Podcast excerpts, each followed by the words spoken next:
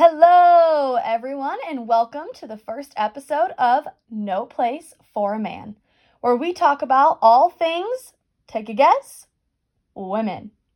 Now, men, you are always welcome to give us a listen. The title is simply just for fun. Ready, set, let's get started.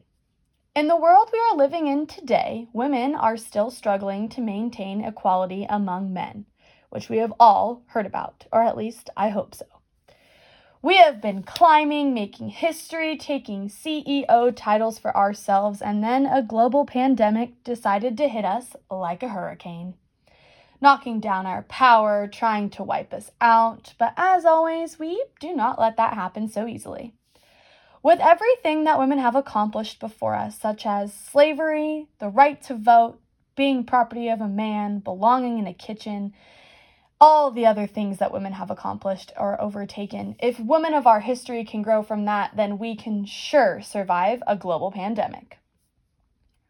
On today's episode, we are going to dive deeper into the effect that COVID has had on women in the workplace. When it comes to digging deeper on this subject, I have found that four times as many women as men have dropped out of the labor force in September due to the COVID 19 restrictions and impacts that it has placed on households.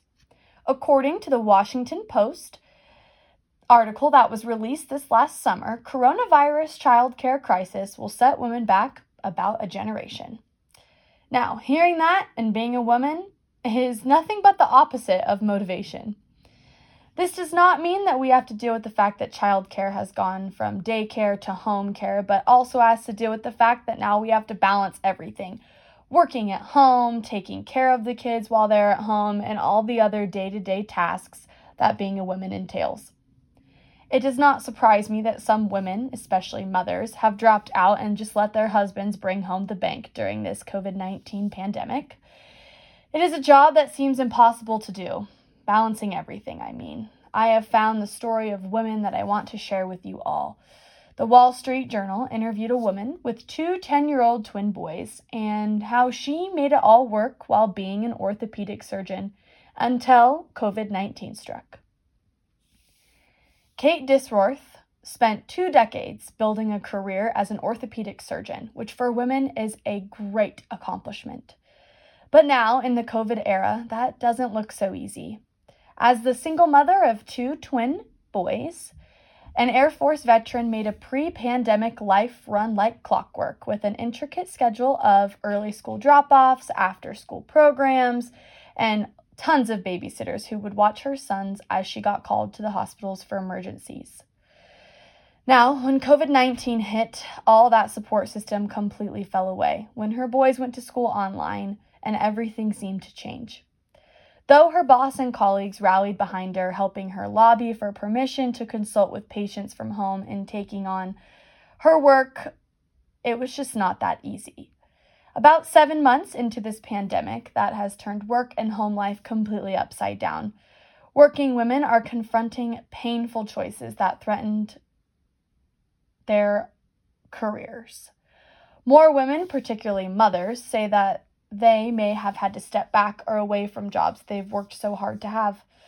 Though the pandemic has forced fathers and mothers to juggle careers with childcare and remote schooling, women often got more responsibilities from this pandemic than the men did. Women are giving up their careers for the people they love because they simply have no choice. Someone has to take care of their family, and let's just say it this way you cannot balance everything on your own even though it seems like women are always doing just that. With all this being said, there is more going on than just the women and children from the pandemic. What about the women without the kiddos at home? What about the single women? How has this affected them? Well, let me go ahead and just tell you about it. When the wave of the pandemic hit, it not only took a toll on people's health, but it took a toll on our economy as well. COVID 19 sent the unemployment rates through the roof. And the majority who was impacted by that was, take a guess, women. We are not just talking about women in professional jobs. We are talking about all women women in restaurant workers, caretakers, minimum wage jobs, transportation workers, and everything else you could think of. We're all impacted by unemployment spikes. Some didn't receive their unemployment checks or reimbursements for months, and somehow they survived. Now, we are not just saying that only women were impacted by this pandemic, everybody was. What I'm talking about is how exclusively women have been affected by a global pandemic and how it has definitely set them back a generation because of it. According to an article posted by Brookings University, before COVID 19, nearly half of all working women, about 46%, worked in jobs that were low paying wages, and the median of their earnings was about $10.93 per hour, which, if you think about it, is not enough to live off of and try to support others while doing so. As a young woman who is about to enter the workforce, I wanted to know more about where women stand in the professional world right now, and I wanted to know more about where we're going and where we're headed. But right now, it feels like women are just right back to square one. But that will not stop us. This is a whole new level of motivation for women because getting knocked down is something we are so unbelievably used to, but getting right back up is something that we have trained for. It is crazy to do the research and find the information on how females have been individually impacted in the world that we are currently living in today. I cannot wait to dig more into women and females in the workplace and how they have been affected by COVID 19 and the global pandemic that has hit us about a year ago. Thank you for listening, everyone, and tune in next week for more information on where women came from and how we got to where we are today.